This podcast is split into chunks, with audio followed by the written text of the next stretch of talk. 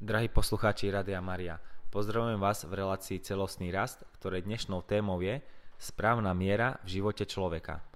Som veľmi rád, že pozvanie dnes prijal rímskokatolický kňaz Mário Brezňan. Moje meno je Tomáš Rusňák a teším sa, že spolu prežijeme obohacujúci čas. Vítam vás v dnešnom vydaní. Mario, ak by si sa nám mohol predstaviť a našim poslucháčom, kto si, čomu sa venuješ, kde pôsobíš, budeme veľmi radi. A, tak e, pochádzam z Liptovských Sliačov, dedinka, v ktorej som sa narodil, je najväčšou dedinou na Liptove. A je to krásne miesto, ideálne na, na taký, taký rozvoj. A zároveň som vyrástol v klasickej rodine, mám jednu sestru, mám maminu, ocino mi zomrel, keď som mal 10 rokov, no a následne potom som mal trošku blízky vzťah ku drevu, tak som sa stal stolárom, bol som vyučený za stolára, trošku som pracoval ako stolár, Následne potom e, sme robili chvíľku také záhrady s kamarátom, tak to bolo čosi, čo mi je tiež blízke. No a ešte predtým, ako som zistil, teda získal povolanie alebo prijal povolanie od Boha vstúpiť do seminára, stať sa kňazom, tak som chvíľku pracoval na obecnom úrade ešte ako asistent starostu. A to bola taká moja cesta trošku ku kňazstvu. A z toho možno, že čo mám rád, alebo čo robím, tak, e, tak rád športujem, mám rád florbal, volejbal, e, rád si vybehnem na skialp, rád lyžujem, mám rád mladých ľudí, s ktorými trošku robím a to sú tak, tak skrátke keby tie veci, ktorých sa tak dotýkam. Keďže to je hneď v podstate tá druhá otázka, že čomu tak presne sa konkrétne venuješ vo farnosti alebo aj možno vo farnostiach predošlých, čomu sa primárne venuješ? Uh-huh. Asi tak to bolo aj keď som nastúpil do Popradu, v ktorom som bol 4 roky, predtým ako som no, potom išiel do Spiskej Novej Vsi, v ktorej som teraz rok, tak som mal na starosti mladých, tým pádom birmovancov. Mm, za tie roky to je cez 600, 600 birmovancov, s ktorými som sa tak stretol nejako s ich životmi a tak, tak to bolo niečo, čo ma tak spájalo s nimi. A trochu mi boli blízki aj chlapi, sem tam zájdem na nejakú víkendovku chlapskú, ktorá sa veduje takej mužskej identite, kde mám nejakú prednášku alebo svetú omšu alebo len spovede v predchádzajúcej farnosti sme mali spoločenstvo chlapov, ktorí tiež sa stretali, pravidelne sa modlili každý večer rúženec. Tu na Spiskej Novej Vsi sme zaviedli tiež také nové spoločenstvo, kde máme taký trojboj, sa smejeme z toho, že prvá časť toho trojboja je rúženec, druhá časť ideme na florbal, tá tretia časť je taká neformálna, ideme spolu s chlapmi na pivo. Tak, tak to je niečo také, čo vidím, že tak prináša aj také ovocie. Tak som veľmi rád, že to rozprávaš a práve v dnešnej relácii celostný rast keďže sa snažíme e, poslucháčom priniesť ten dôležitosť starostlivosti o, komplexné, o komplexného človeka, čiže aj na tele, aj na duši, na duchu, tak som veľmi rád, že e, to aj ty rozvíjaš v praxi. A v podstate v tomto kontexte integrálneho zdravia, keď sa pozrieš ty ako na osobu, na mladého, alebo na chlapa, alebo na farníka nejakého, ako ty vnímaš tú potrebu alebo nevyhnutnosť starostlivosti? Či to vôbec má zmysel podľa teba z tvojich skúseností, alebo ako by si to ty uh, nám približil? Mm-hmm. Tak niekedy som si možno myslel, že ako keby kľúčom k tomu všetkému je s tým spôsobom ten život viery. A na jednej strane je to čo si čo je najpodstatnejšie, na druhej strane ak sa upriamím len na jednu oblasť, tak čo si ostatné ako keby vynechávame, zaostáva v našom živote a vidíme, že čo si nefunguje a tak asi aj preto sám vo svojom živote som to tak odpozoroval, že ak to správne vyvážim, tak vtedy sa cítim istým spôsobom najlepšie, že cítim sa, že všetko má svoje miesto, že na jednej keď Boh má prvé miesto v našom živote, všetko ostatné bude mať správne miesto, že ak mu ho nedáme, tak sa nám rozbijú tie veci. A tak Boh nás veľakrát vedie a ukazuje nám aj, ako oddychovať, ako správne vypnúť, a ako sa starať aj o svoje telo a ako načerpať, ako regenerovať. Tak preto to pokladám ako čo, si také dôležité, že všetky tie oblasti zahrňať a v správnom, správnom čase a zároveň aj správnej, správ, vo správnom vklade, že nakoľko sa vložím do toho. No a teraz ty si tam povedal takú zaujímavú vec, že keď Boh na prvom mieste, e, tu veľa my ako veriaci máme nejak teoreticky, možno aj prakticky aplikované a povedal si také zaujímavé, že Boh nás vedie, ako oddychovať máme. Ako to ja môžem vlastne vnímať alebo rozlišiť, že ako ma Boh vedie, že mám teraz oddychovať v dnešnom svete, kde sa nič nestíha, nikto nemá čas, sme tlačení do výkonu, do perfekcionizmu. Ako to môžeme rozlišovať? Pre mňa taká veľká lekcia bola to, že keď som začínala svoje kňazstvo, tak som videl potreby všade. A po roku som sa dostal tak, že prakticky som potreboval ísť na chvíľku do nemocnice a bol som tam pár dní, robili mi také vyšetrenie, bolela ma hlava A ja som nevedel, z čoho to je. Nechcel som si nejakým spôsobom pripustiť, že to bolo preto, lebo som toho mal veľa. A vtedy som si tak uvedomil, že, že sa potrebujem vedieť zastaviť, že proste to telo neoklameme a, a nemôžem ísť do výkonu a, a naša viera nemôže byť postavená na výkone. A, a práve preto to bol moment, kedy som zrazu bral iný pohľad na vec, že keď čítate Božie slovo, tak veľakrát vidíme, že Ježiš povie, že odobral učeníkov do samoty, že išli do ticha, hej, že proste strávil čas otcom. Hej, a, a to boli pre mňa chvíle, kedy som si povedal, že aj on mohol ísť k viacerým ľuďom, aj on mohol ešte viacej toho urobiť. A predsa neurobil a predsa si povedal, že potrebuje oddychnúť. Hej, že učeníci povedali, všetci ťa tu hľadajú, čakajú na teba. A podá, poďte, odobereme sa, ideme do samoty. Že, že nebal sa keby v dobrom aj nechať službu, nechať povinnosť a práve preto, aby o to viac posmelený a oddychnutý prišiel s tým, že sa vie ešte viacej darovať. Mm-hmm. Čiže v podstate tá, tá tvoja vlastná skúsenosť ťa priviedla k tomuto poznaniu? Istým spôsobom áno. Hej, že tak mi to nastavila, že som si uvedomil, že čo si musím zmeniť vo svojom živote a rozmýšľal som, že čo to je. A pre človeka, ktorý istým spôsobom chce slúžiť aj v cirkvi, tak e, nie je ťažká tá služba, skôr je ťažké nájsť vyváženosť a tú mieru toho, že kedy slúžiť a kedy oddychovať, kedy sa obetovať a kedy zároveň si dopriať čas pre seba.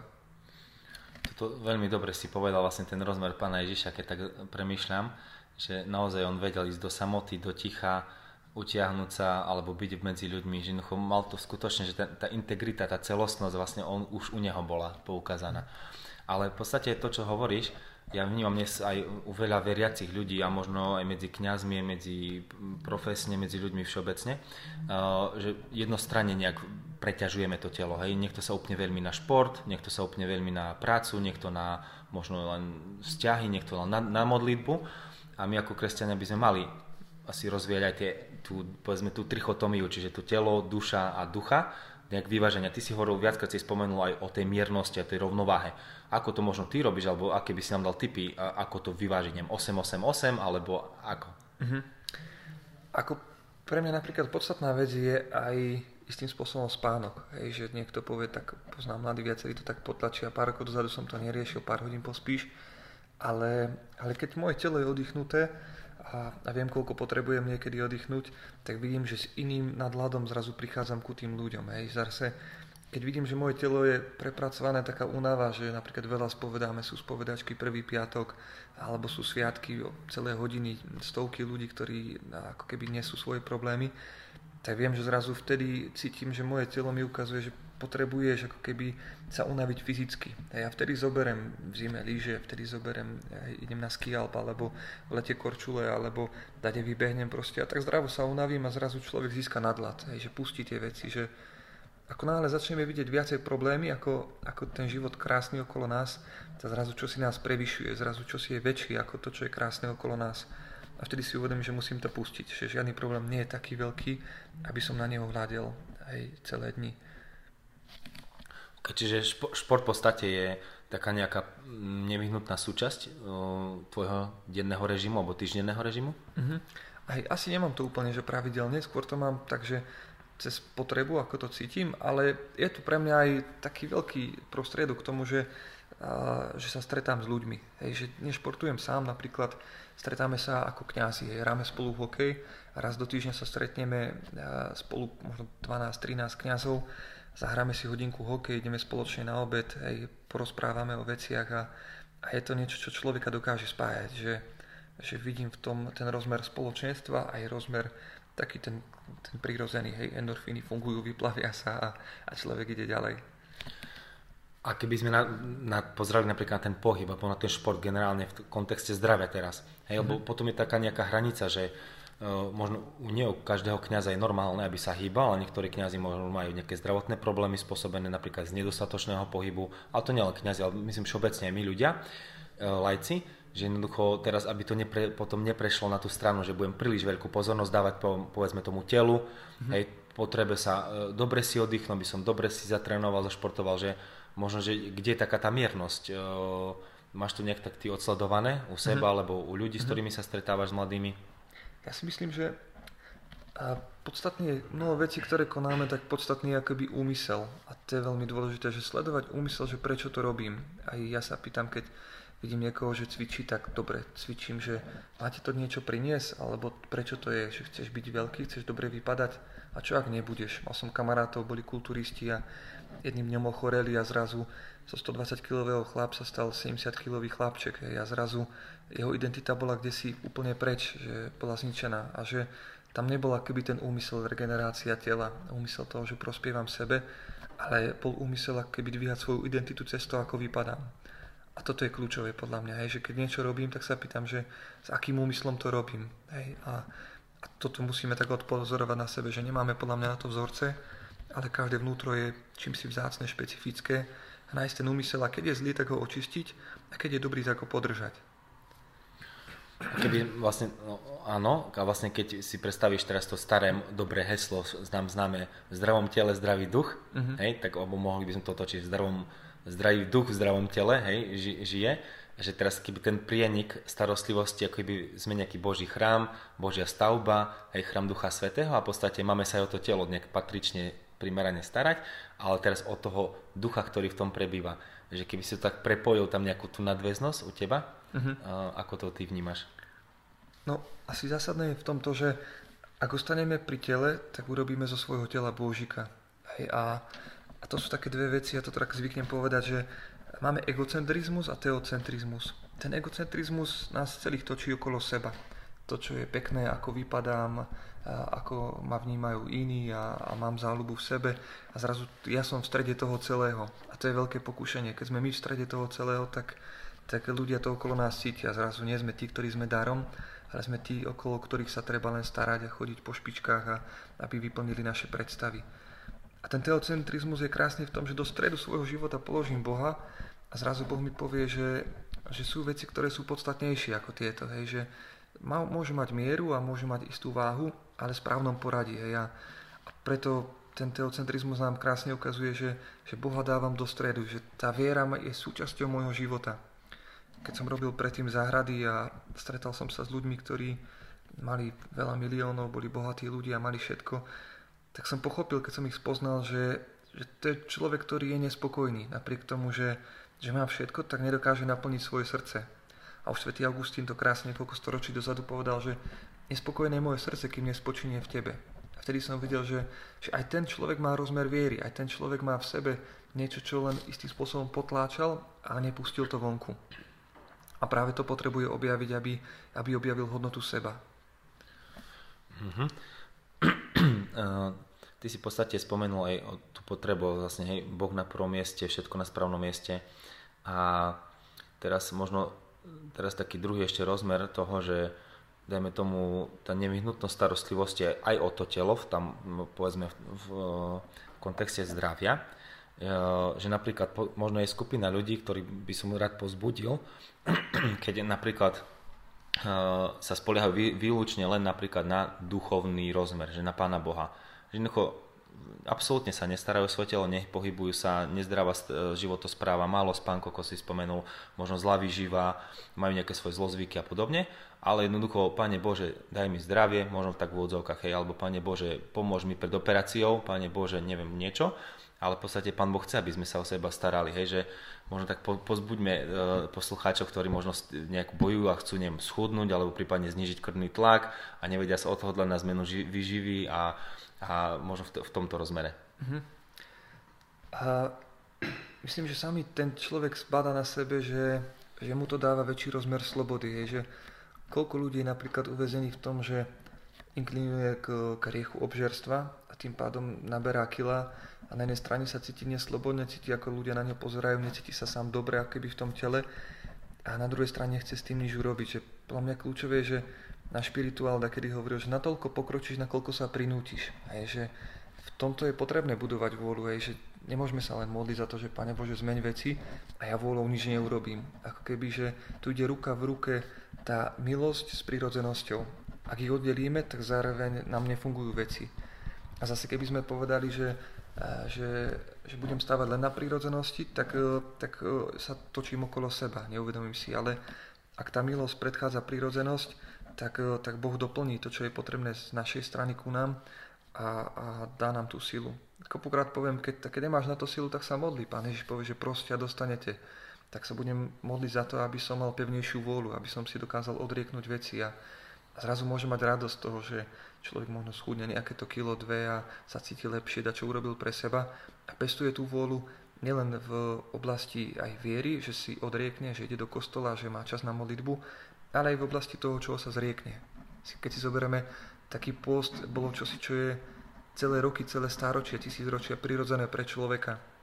A ja som videl, že keď som sa začal postiť vo svojom živote, tak som videl, že, že ďaleko lepšie sa ja cítim a ďaleko lepšie som mal aj výsledky, ktoré boli zdravotné. Že tá detoxikácia, ktorá prichádza tým, že človek si nedopraje zaraz všetko a hneď, tak je niečo, čo mi iba napomáha.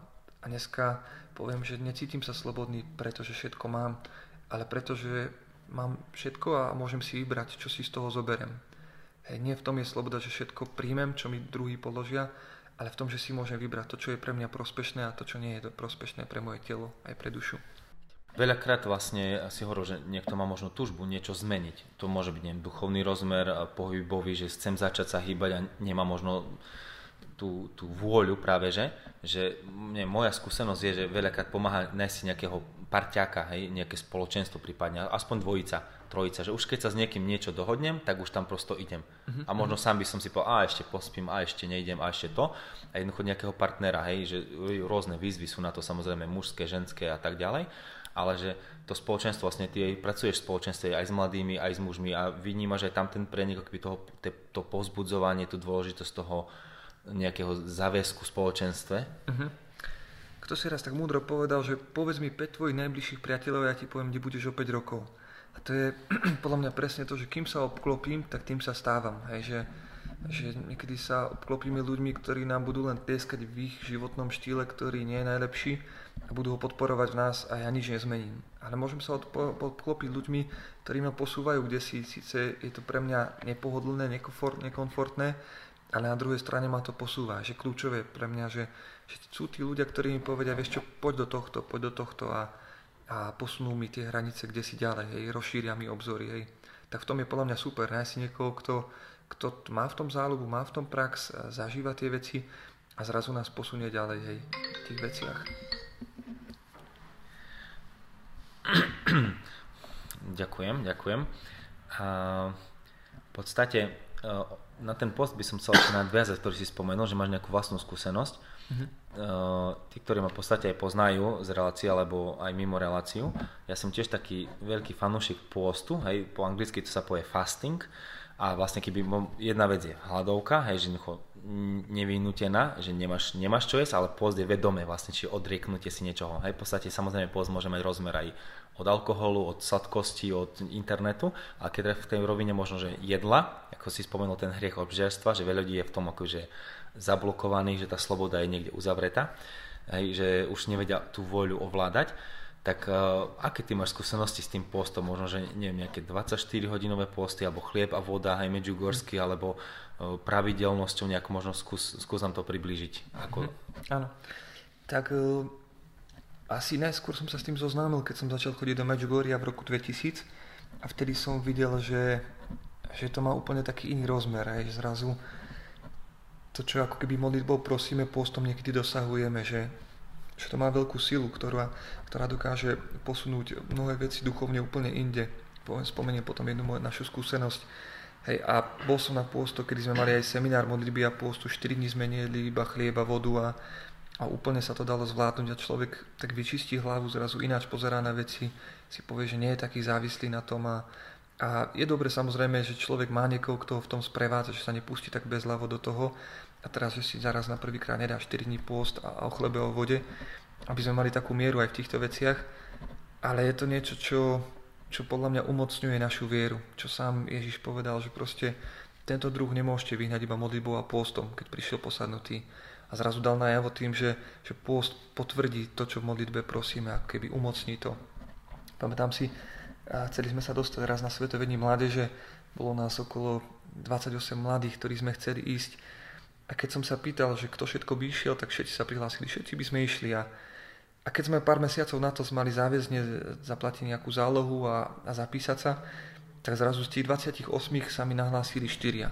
A teraz som si povedal, že prečo štyria, že keď chceme ísť toľky, že proste majú túžbu, že dobrá vec. A vtedy tí ľudia povedali, že vieš čo, my sme študenti, nemáme na to. A ja som vtedy vo srdci, mojom srdci veľmi silno pocitil, že, že Pán Boh chce, aby sme tam išli. A tak, e, že musíme to prekonať nejakým spôsobom, tie prekážky, zdolať ich. A vtedy som mi povedal, že spíšte sumu, koľko máte a koľko vám chýba, dajme to dokopy, zrátajte mi to, dali sme to dokopy, bolo to zo 4000 eur a povedali sme, a od dneska sa ideme modliť a postiť za 4000 eur. A vtedy sme sa rozdelili 28.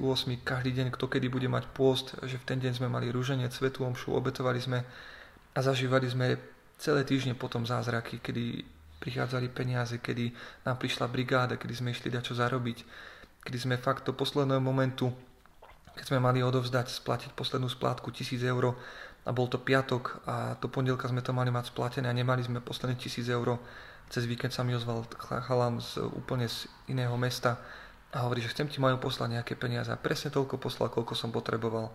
A tak sme to zaplatili, išli tam a pre všetkých nás to bolo veľké svedectvo, že modlitbou a pôstom sme dosiahli to, čo sme prosili vo viere. Či v podstate to môžeme priamo aj prejsť do toho duchovného rozmeru, a nevyhnutnosti, keby budovať samozrejme ten duchovný rozmer, že ten teocentrizmus, ako si povedal o, skôr. A teraz, ako ty vnímaš možno tá úloha tej modlitby? Hej, máme rôzne modlitby samozrejme, a, alebo čo by si možno odporúčil, k čomu nás pozbudil, aký ten možno režim si nájsť v tom hej, počas ora et labora, keby sme to mhm. zobrali hej, ako nejaký poriadok dňa, že ako tú modlitbu aplikovať do toho celostného rastu, do našho celostného zdravia, nevyhnutnosť tej modlitby. Nie. Mm-hmm asi každý sme trošku iný, ale asi pri väčšine ľudí mne sa potvrdzuje to, že ak ráno nezačneme modlitbou, potom už ťažko to dobehneme. Že proste najvýhodnejšie je dať ráno čas Bohu. Aj, aj z hľadiska toho, viete, že keď veľakrát e, idem sa modliť večer, tak ja vidím, v akom stave je moje telo, moja mysel, že proste toľko z toho človek má, že, že veľakrát je to o tom, že už to len splním nejako, zavrem oči a neviem ani, čo sa udialo. A ráno človek je vitálny, svieži, čistá mysel, čistá hlava a Bohu patrí to najlepšie, preto si myslím, že, že má mať ten čas, ktorý je najkvalitnejší. A práve to možno ráno, že možno si pristať chvíľu a, a nechať si čas ticha, pozvať ho do toho dňa možno svojimi slovami a do tých vecí, ktoré nás ten deň e, možno prevyšujú, ktoré sú ťažké, ktorých sa obávame. A na záver už takto zhodnotiť, poďakovať za to dobre, čo človek prežil v tom dni, ako keby. A pomedzi to človek môže popredkávať mnohými strelnými modlitbami, ktoré vidí cez, cez to, čo je ťažké okolo nás, cez to, čo je krásne a potom sú istotne krásne tie modlitby, ktoré sú naučené a také ako sú modlitba svätého Ruženca a, mnohé iné. A najväčší dar je dar Eucharistie. Mm-hmm, ďakujeme. Uh, Mario, chcem sa dotknúť ešte jednej témy, uh, to znamená ten, ten duševný rozmer, ktorý sme ešte nespomínali. A tam konkrétne, keď sme sa boli o tej povedzme, mentálnej rovine alebo tej psychickej rovine, o emóciách, uh, teraz tiež, keby sme to pozerali na to v kontexte zdravia, e, aké máš ty skúsenosti možno zo spovedí, z duchovných rozhovorov, z duchovného vedenia, ľudí, ktorí ku tebe možno prichádzajú, e, že táto oblasť, ako je možno liečená, alebo proste sa stará človek o to, že nielen o to telo, aj toho ducha, ale aj o, o tú dušu. Mhm. Tak myslím si, že emócie sú takou krásnou keby oblasťou života človeka, ktorú Boh vložil nám a že bez emócií, okolko by bol ofudobnený náš život. A myslím si, že niekto to tak dakedy aj tak hovoril, že viera a emócie to nechce spájať, že viera je iba rozhodnutie a, a tak. A, a na jednej strane, ak by Boh nechcel, že by boli emócie súčasťou nášho života, tak by sme ich, ho nedost, by, by sme ich nedostali. A že chce, aby boli súčasťou nášho života, ale chce, aby, aby náš život nestal na emóciách. A to je kľúčové. Že na jednej strane je tu ten rozmer toho, že potrebujem ako keby vedieť, uvoľniť tie emócie. Dneska mnohí ľudia sa nevedia tešiť z krásnych vecí, hej, že že môže sa niekto potešiť z toho a on povie, no tak dobre, mám to, kúpim ďalšiu vec, ďalšiu, že, že zotrvať v tom momente, že kedy si uvedomím, že toto je radosť, radosť tejto chvíli, radosť krásneho okamihu, radosť prírody, ako keby radosť zo stretnutia, radosť toho, že niekto ma pochváli, že niekoho pozbudím, že niekoho privítam. Hej, to je jeden rozmer také emócie. Potom druhý rozmer, emócia, ktorá napríklad je emócia smutku. Hej, ako keby to bolo zafixované, že človek nemôže byť smutný. Hej, že keď si pozrieme sociálne siete, tak každý dáva fotku iba tí, ktorí sú usmiatí a nehovorím, že sa tak máme prezentovať, sám nemám také fotky, ale na jednej strane to ukazuje ten obraz toho, že chcem sa prezentovať iba ako ten, ktorý prežíva radostné chvíle. Ale opak je pravdou, hej, sa, stretnem sa s človekom, otvorí mi svoje srdce a povie, koľko vecí ho v ňom boli. A tak je dôležité akoby prejaviť aj tú emóciu, aj možno negatívnu zmysle smútku, priznať si tie veci, že, že keď Lazar zomrel, pán Ježiš zaplakal a nebola to slabosť. A dneska, keď zaplače chlap nejaký, tak povieme, že to je slabý chlap. A lepšieho chlapa ako Ježiša sme nemali. A popri tom on sám bol ten, ktorý preukázal emóciu. Tak, tak nebáť sa ako keby radovať sa s radujúcimi a plakať s plačúcimi. Hej, že to je niečo, čo je, čo je zároveň obohatením a krásou pre človeka, nie, nie zároveň ochudobnením a, a slabosťou. Uh-huh. A teraz v dnešnej dobe vnímame určite to preťaženie, mnohí ľudia majú nejaký syndrom vyhorenia, alebo sú pred syndrom vyhorenia, alebo zažili tento e, syndrom, alebo sú dlhodobo, ako sme sa tu bavili, hej, v nejakej v nejakom strese, akutnom, možno chronický stres dlhodobo prežívajú a samozrejme to má určite vplyv na ich zdravie, aj telesné zdravie a potom aj ten duchovný rozmer. Že stretávaš sa aj s takýmito ľuďmi, ľuďmi ktorí napríklad potlačia tie emócie alebo ich majú neviem, e, zablokované rôzne zranenia, a prípadne čo by sme s nimi mohli robiť. Mhm. Asi celkom často sa stretám s tým, že, že istým spôsobom to vytvára v človeku blok a nevie ako ďalej. A, a tie ako keby korene toho môžu byť rôzne, nedá sa povedať všetky, ale asi na chvíľku by som sa dotkol toho jedného z najväčších takých koreňov, ktorý je taký častý a to je veľký taký koreň takého neodpustenia. Že sa stretám s tým, že keď som sa modlil s ľuďmi a viedol som ich k odpusteniu a rozprávali sme o odpustení, rozhodli sa odpustiť, odpustili ťažké veci, niekedy to boli zneužívania, zranenia, niekedy to boli bolesti, zlé slova od rodičov, od najbližších a mnohé veci, ktoré boli veľmi ťažké, tak keď človek prešiel tej, do tej roviny odpustenia, ktoré je rozhodnutím a následne potom istým spôsobom ho sprevádza modlitbou za toho človeka, tak veľakrát sa, sa mi stalo aj to, že, že ľuďom odišli napríklad choroby, bolesti. Ten človek mal pravidelné bolesti hlavy a, a chodil po doktoroch a doktori mu nevedeli pomôcť, skúšal čokoľvek, ale prišiel k tomu, že potrebuje vysporiadať veci zo svojej minulosti, odpustiť ľuďom, uzavrieť istú etapu života a zrazu prišla taká sloboda do jeho vnútra, do jeho vnímania, ktorá sa prejavila aj na fyzickom tele, ako keby na tom, čo prežíval. Takže obrovskou oblasťou pre mňa je je rozmer odpustenia. Že poznám ľudí, ktorí majú 70 rokov a nenaučili sa ešte odpúšťať. Čím skôr sa to naučíme, tým je to krajšie, tým to väčšiu slobodu prináša do, do našich vzťahov, lebo vždycky budeme žiť v spoločnosti, ktorý je poznačený hriechom a slabosťou. Máš nejaký recept, alebo ako by sme sa mohli všetci naučiť uh, bez tvojej pomoci, alebo ako by sme sa mohli nejak hromadne naučiť odpúšťať, ako mm. možno reflektovať to, že či som naozaj odpustil neviem, v tých rovinách, povedzme sebe, bližnému Bohu. Hej? Mm-hmm. Tak množstvo ľudí má takú predstavu, ktorá je trošku falošná v tom, že odpustenie je spojené s emóciou, že, že odpustil som vtedy, keď to tak cítim. Hej, že povedia mi ľudia, ja som ešte neodpustil toľké roky. A, a na druhej strane sa dopracujeme k tomu, že odpustenie je vždycky na začiatku rozhodnutím. Rozhodujem sa odpustiť bez ohľadu na to, ako sa cítim. Pamätám si, mal som jedného majstra v jednej práci, ktorý mi pravidelne tak ubližoval, veľa mi nadával a zlé veci mi hovoril. A mal som veľký hnev, veľkú zlosť voči tomu človeku. A, ale som si povedal, že môžem odísť z tej práce, budem si hľadať inú, ale čo keď v inej práci natrafím na podobného človeka? Že proste musím sa s tým vysporiadať. A vtedy som vedel, že, že musím mu odpustiť. A tak som sa rozhodol cez to, že to bolo cez zuby, cez slzy, cez ťažkosti, cez hnev.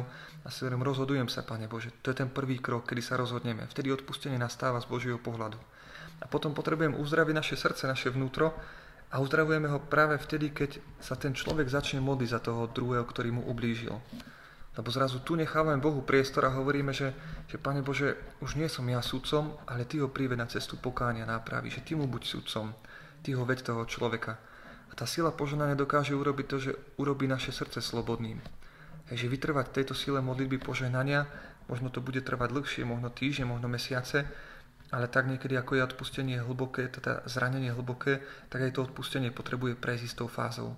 Ale ten rozmer slobody, ktorý potom príde, rozmer voľnosti je ten, ktorý je na nezaplatenie. Že zrazu ja som slobodný od zranenia toho človeka, od toho, že mi to ublížilo, že nebudem sa vrácať ku tým krivdám. Navyše možno tí, ktorí ste veriaci, tak denne sa modlíme, že odpúsť naše viny tak, ako my odpúšťame iným. Hej, a ak my ako kresťania odpúšťame tak, že sa neustále vraciam k tomu, asi to pripomínam, tak ja sa každý deň modlím, aby Boh takto isto mne odpúšťal, aby, aby sa k tomu vracal, aby mi to pripomínal. A ja nechcem takého Boha, ktorý by mi pripomínal moje chyby. ale Boha, ktorý zabúda na moje chyby. A teraz, keď by sme tak ešte hlbšie šli, e, vnímaš tam e, aj potrebu napríklad to rozhodnutie, že som odpustil niekomu, hej, v rodine alebo to je jedno povedať tomu druhému, je to dôležitý proces aby toho neviem, uzdravenia, oslobodenia vnútorného? Uh-huh. Asi myslím, že je to špecifické, že niekedy sú, je situácia, ku ktorej sa treba vrátiť, lebo ten druhý potrebuje vidieť to, že, že mu poviem ešte prepáč, mrzí ma to, zmenil som pohľad na to, tak mu to povedať. A niekedy, keď som to už urobil opakovane a, a ten človek opakovane robí, že mi ubližuje tým a, a on vie, že ja som sa rozhodol, že sa nehnevám na neho, tak nemáme dookola chodiť za tým človekom, ako keby sa tak vtierať alebo vnúcovať, aj, že, že má to byť niečo, od čoho sme my slobodní, že ten druhý to má vedieť, že nemá to byť len niečo, čo je len v mojom vnútri, ale zároveň aj vidí, že moja, môj postoj nie je ten, ktorý je odmietavý voči nemu, ale zároveň niečo, čo, čo nás potom tak robí slobodnými. Hm. Ďakujem pekne. Verím, že posluchačov to pozbudí a môžeme možno reflektovať uh, nad tým, že kde máme možno tie slabé miesta. Ja čo by som chcel vlastne tu premostiť uh, z mojej práce ako terapeuta, uh, kde sa stretávam s veľmi veľa pacientami, ktoré ku mne prichádzajú, ako ty si už spomenul, síce z duchovného pohľadu, že majú napríklad boleslavy, migrenózne stavy, točenie v hlave, pišťanie v ušiach, stuhnutá šia, stiahnutý hrudník, plitké dýchanie, bušenie srdca, rôzne prejavy somatické, napríklad im trávenie, e, viscerálne, ako keby myslím vnútororganové.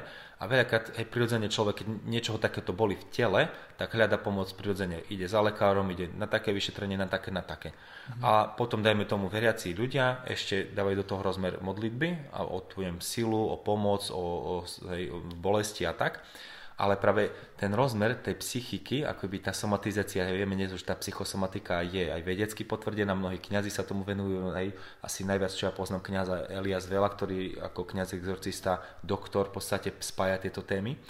A v podstate tým chcem tu len naznačiť e, to aj pre našich poslucháčov, aby vlastne sme vnímali možno ten rozmer, že tá psychika skutočne tie zranenia, tie mm. zviazanosti, mm. to neodpustenie, ten hnev, ten strach, ten smútok môžu veľakrát spôsobiť e, tú bolesť na tele, tú povedzme takú chorobu, ktorá vyzerá na oko, že nemám, nemám diagnózu, som hypochonder, ale ja, ja pritom naozaj trpím. Ale veľakrát sa stane, že sa to spustí len po nejakom spúšťači. Hej, čiže príklad stretnem sa s nejakým človekom, ktorému som neodpustil, alebo prišiel som do situácie, ktorú nemám spracovanú. Ja teraz, či tu vôbec existuje niečo akoby hľadať, akoby ten vnútorný postoj premieňať, hej, tá, tá metanoja, premieňať ten spôsob myšľania, že neviem, identifikovať, napríklad príde mi pacient a identifikujeme, že asi je tu problém, ja ho odkloním, dajme tomu na psychoterapiu, ku psychologovi, alebo za kňazom, hm. na nejakú hm. modlitbu, duchovný rozhovor, čiže tu si vieme, ako možno interdisciplinárne uh, pomáhať. To je taká mm-hmm. otázka otvorená, že ako to ty vnímaš, možno tvoja skúsenosť, potreba, alebo čo by sme si mohli k tomu povedať. Ja som videl, že keď som sa začal viac venovať e, ľuďom, tak som videl, že, že moje kompetencie tiež majú nejaké hranice, tak ako každého. A, a poznám napríklad kresťanských psycho, psychológov, psychiatrov, ktorí takisto vidia svoju kompetenciu a je to najlepšie, keď človek nevidí seba ako spasiteľa, že on porieši všetko. A tým pádom spolupracujeme v tom, že, že vidím, že, že kde, kde napríklad siaha, siahajú moje hranice, tak, tak posielam tých ľudí. A, a je dobré, keď ten človek nevylučuje ani pomoc, ktorá je pomoc odborníka aj z tých psychologických oblastí, ani tú pomoc, ktorá je pomoc kňaza.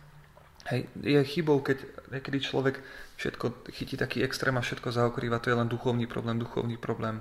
Že takto to nie je. Veľakrát vidíme, že tie problémy sa odstráňajú len tým, že človek začne rozprávať o veciach, že nájde niekoho, s komu sa zdôverí. A ja mnohé veci odídu. Veľakrát to je aj o tom, že ľudia sa nám zdôveria a hovoria o veciach a to je veľmi kľúčové. Neostať sám so svojimi myšlienkami. A toto pomáha. A sú potom isté oblasti, kedy ten človek má vyslovene duchovné problémy. Väčšinou to býva, keď sa v minulosti otvoril nejakým negatívnym silám okultným, či to bola nejaká mágia, alebo to bolo nejaké veštectvo, alebo rôzne iné okultné praktiky. A vtedy sú veci, ktoré človek potrebuje akoby prejsť v modlitbe a následne sa zriekať spolu s kňazom tých vecí a, a prijať ako keby Boha do tých oblastí a aby to očistil Boh, aby to zmenil. Mm-hmm. Takže máš takúto skúsenosť z tej zviazanosti so zlými duchmi v podstate.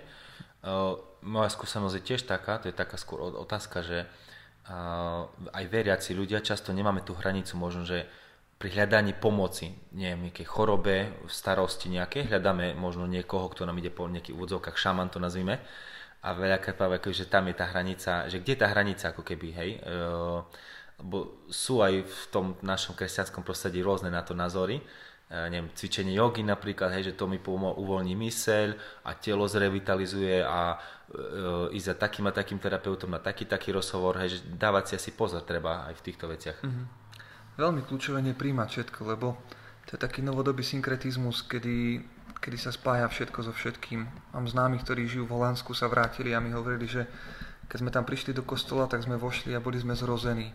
A sme pozerali, tu jeden človek v kostole na rohu veštil, ďalší dával človeka do nejakej hladiny alfa, ďalší uh, istým spôsobom uh, robil nejaké okultné praktiky a mnoho vecí, ako keby, že, že toto bolo duchovné centrum a že bolo jedno, čo si vybereš. A pre nás kľúčové je ako veriacich ľudí, že, že podstatný je opäť zdroj. Hej, že ak sa bavíme na duchovnej rovine o duchovných veciach, tak sú len dva zdroje. Niekto povie, že to je dačo medzi tým, že ten človek nie je napojený na zlo ani na satana, ale buď sú Božie sily, alebo sú sily zlého. Buď je tu duch svetý a diabol, nič medzi tým nie je. Ak niekto povie, že biela mágia je dobrá za to, že má cieľ pomáhať v úvodzovkách, tak, tak opäť klame, lebo zdrojom bielej mágie nie je Boh. A ja tak preto ja vždycky poviem, že, že kto je zdrojom toho. Ak idem za nejakým človekom a zdôverím mu seba, svoje vnútro, svoje telo, tak chcem vedieť, z čoho ten človek čerpá, alebo z koho, že čím žije. Istým spôsobom, že, že nevydať sa len tak hoci komu. Ja neskúšať hoci čo. Dneska ľudia povedia, mám zlé sny, tak si kúpim lapač snov, ja kúpia si krabičky, a ktoré sú istým spôsobom, no, niektoré, niektoré také závodné a, a veria v niečo iné, alebo alebo povedia, ver, bojím sa urieknutia a dá si červenú šnúrku a popri tom ide do kostola. Hej, a zrazu dôveruje v niečo v úvodzovkách nadprirodzené, čo zdrojom nie je Boh, lebo Boh nepovie, noste červené šnúrky. Ale povie, chod na svetú spoveď, príjmi Eucharistiu, odpusti svojmu bratovi a nauč sa milovať. Hej, a, a zrazu tu budeš chránený. A tu, keď ťa človek bude preklínať, keď ti budú aj zlorečiť iní ľudia, tak to nebude mať na teba vplyv, lebo ty si v milosti posvedzujúcej, ktorá ťa chráni. Boh je ten, ktorý ťa chráni, nie, nie ty, ktorý si dáš niečo, čo je istým spôsobom prekliaté alebo nie, urobené na to, aby ťa chránilo. Uh-huh. A v podstate to je, to je presne to, čo hovorí, že je moja skúsenosť e, s pacientami a keby som ich podelil na dve kategórie, veriaci a neveriaci, tak s veriacim sa samozrejme lepšie robí pre mne, keď príde človek, ktorý má chronickú napríklad bolesť, nevyliečiteľnú v odzovkách, tak keď rozvinieme ten rozmer veľakrát o tú psychoterapiu a ten duchovný rozmer o, o tú kristoterapiu, pijú, ako cez kniaza, cez sviat, obnovu možno sviatostného života, tak dojde k tomu úplnému uzdraveniu. Často, hej, je to proces. Mm-hmm. Ale na, mne sa nasobne ťažšie pracuje, keď mám neveriaceho pacienta, s ktorým tieto témy nemôžem otvoriť a presne tam je tá hranica toho ducha a toho špiritizmu, že vlastne tá, tá pomoc akoby nie je úplná, že ten mm-hmm. Boh, ten Kristus proste tam nepríde do toho do toho povedzme procesu, do tej mhm. chyby. Že či vôbec aj napríklad neveriacim, určite aj naši posluchači majú v rodine možno ľudí, ktorí sa po, poviazali, lebo sú prosto nejak hej, cez tie povedzme biele magiu, ako si povedal a podobne, alebo neveriaceho majú v rodine, že ako takýmto ľuďom vôbec môžeme im pomôcť a toho Krista Evangelium priniesť mu možno tú no, nádej, do, dobrú zväzť. Mm-hmm. Vždycky, čo bolo pre mňa najlákavejšie, tak bol príklad, že že slova sú pekné, ale príklad priťahuje. To je niečo, čo má obrovskú sílu, že dať príkladať svedectvo, to bolo to, čo dával Ježiš, hej, že učil, ale, ale učeníci povedali, učiteľ, zober nás domov, hej, ako keby ukáž nám, kde bývaš. A to znamenalo, že oni chceli vidieť, že či toto, čo hovoríš, aj v praxi vo svojom živote potvrdzuješ, či to funguje v tvojej rodine.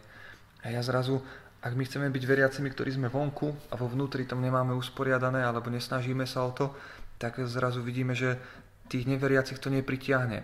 Ale ak budeme veriacimi, ktorí prirodzene dávame do poriadku veci, ktoré sú aj náročné v našom vnútri a budú vidieť ten príklad, tak ten človek sám povie, že vieš čo, že čo si na tvojej viere má láka, čo si na tom je pútavé, lebo, lebo naša viera je krásna, je príťažlivá, má čo ponúknuť tým ľuďom. Tak, tak najviac je to, ja tak vždycky hovorím, že my ako ľudia začíname od slov a to je naopak, že že mali by sme začať od príkladu a keď treba, použijeme aj slova. Keď vidíme, že ten človek je na to otvorený, chce o tom rozprávať, to je najlepší moment, kedy, kedy tá pôda je pripravená na to, aby ten človek prijal zrazu iný pohľad. A my veľakrát chceme hovoriť, hovoriť, hovoriť, lebo budeme poučovať, ale ten človek vôbec nemá otvorené vnútro. Jeho uši to počujú, ale jeho srdce je zavreté. Keď vidíme, že má otvorené srdce, cez prijatie, cez lásku, cez, cez náš príklad, tak vtedy bude mať otvorené jeho vnútro aj preto, aby prijal iný pohľad. Čo je asi dôležité možno ešte si povedať, v podstate tak ten Elias Vela, ktorý som spomínal, veľmi zdôrazňuje, že on v podstate tiež svojim životom a skúsenostiami došiel do toho bodu, že tá kristoterapia ako keby je ponad všetko. Hej, že aj múdry psychológ, aj múdry kňaz, aj múdry neviem, fyzioterapeut, doktor príde do momentu, kedy už nevie pomôcť. Hej, že sú veci, ktoré len v Kristovi sa dajú akože uzdraviť, ktoré sú ponad naše možno myslenie, hej, a to také racionalizovanie si problému alebo riešenia že vlastne máš tie skúsenosť aj s tou kristoterapeutickou možno rovinou? Mm-hmm. Hej, zažíval som to, že, že ľudia boli aj uzdravení z diagnóz, ktoré, o ktorých doktori povedali, že, že nevedia istým spôsobom ako ďalej. Hej. Teraz posledne sme mali modlitby, v ktorých sme sa modlili a prišiel človek za mnou a hovorí, pamätáte vtedy a vtedy, keď sme sa modlili, keď ste mi dali sviatosť pomazania nemocník a vtedy, že, že písal som články, hovorí, bol som uzdravený hej, z veci, ktoré boli neliečiteľné a, a zažívame aj takúto obrovskú milosť, ktorú Pán Boh dáva. Hej, že ak Boh bol ten, ktorý Ježiš chodil po tejto zemi, uzdravoval a učil a nás poslal ako jeho učeníkov v tejto moci chodiť, tak má to byť súčasťou nášho života. Hej, nemá to byť niečo, čo je len nadštandard alebo niečo nezvyčajné, ale niečo, čo so sebou nesie sila Evanielia, sila poznania Krista, ktorý, ktorý vo veľkej miere, kde chodil, tak uzdravoval, tak liečil, tak oslobodzoval a prinášal vieru. Že to boli skutky, ktoré dosvedčovali jeho slova. Opäť viera, ktorá je živá vo skutkoch, nie v slovách. Drahí posluchači, blížime sa k záveru našej dnešnej relácie a preto by som ťa, Mário, poprosil o nejaké krátke shrnutie, možno taký z nadhľadu, ako by si nejaké pozbudenie pre všetkých nás poslucháčov. Mhm. Tak e, podľa mňa kľúčové je ako sme sa dotkli takých tých troch tém, tej telesnej, duševnej a duchovnej, tak aby sme tak ako keby žiadnu z tých oblastí nepocenili, ale, ale nechali jej priestor, ktorý potrebujeme. Aj. Po tej telesnej tá psychohygiena je potrebná, že každý z nás potrebujeme svoj ventil aj, a vy si povedzte, čo to je pre vás. Pre mňa je to, že človek kde si vybehne, pre niekoho je aj ten ventil, že zoberie knihu, alebo ide do prírody, alebo sa len prejde, čokoľvek, ale, ale mať niečo istým spôsobom, kde ja načerpám, kde, kde to je takéto moje svetlo na konci tunela, keď je toho veľa, keď je to je náročné a, a zrazu viem, že na toto sa teším.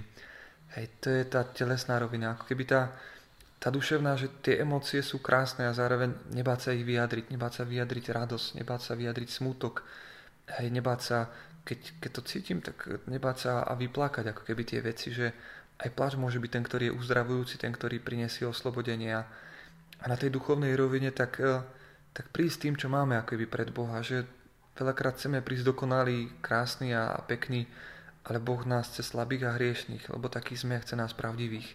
Hej, nie sa istým spôsobom obviňovať, že ja som ten, ktorý nemám hodnotu, ale zároveň priznať si, že Pane Bože vidí, že opäť som veci zbabral, opäť sú veci zlé, ale, ale prenášam ich pre Teba. A tam môže prísť k tomu uzdraveniu. Neraz som to zažil, že aj keď není niekto, kto konkrétne sa bude, ja neviem, za vás modliť, s vami modliť, tak môžeme prísť pred sviatosť, že v každom meste, v každej dedinke, verím tomu, že je vystavená sviatosť, Eucharistia, adorácia, nájdem si miesto a prídem tam a, a zložím Bohu to čo, to, čo ma ťaží. A zrazu to je miesto, ktoré pretvára, miesto, ktoré nás robí novými, ktoré uzdravuje naše vnútro, kde, kde mu môžem dať tie zranenia, tie bolesti, tie neodpustenia, to, čo nesiem do sebou a, a zložím to ako batoh, ktorý, ktorý zrazu vyprázdnim a odchádzam úplne ľahký, hej, že Kopu ľudí mi povedalo po stretnutí, po spovedi, po modlitbe, taký ľahký sa cítim, že to je to, čo sme prežili vo vnútri, že svoje bremeno sme zložili do Božích rúk a neniesli sme to, ale, ale Boh sa stal tým, ktorý nesie naše bremena. Tak toto je asi tak, že, že z každej oblasti ako keby mať tú mieru a pozvať Boha do každej oblasti zároveň, aby, aby sme sa nestali len jednostrannými, je, že Dneska ľudia vynikajú v jednej oblasti, sú výborní, ale v druhej oblasti úplne zaostávajú. Hej. Že výborný športovec, ale je, je katastrofálny otec. A to dieťa nechce mať otca výborného športovca, ale chce mať milujúceho otca, aj dobrého športovca, aj človeka, ktorý rád mu prejaví svoje emócie. Mario, ďakujem pekne za dnešný rozhovor, Verím, že všetci poslucháči si niečo odnesú z dnešného rozhovoru. A pre tí, ktorí ste nestihli vypočuť si rozhovor celý, tak ho nájdete v archíve pod názvom relácie Celostný rast. Pozývam vás na ďalší diel, ktorý bude 6. septembra opäť o 20. Ak by ste mali nejaké otázky, návrhy do relácie, môžete ich kľudne posielať mailom na adresu info.radiomaria.sk Ďakujeme veľmi pekne všetkým za pozornosť. Ďakujem pekne, majte sa do počutia.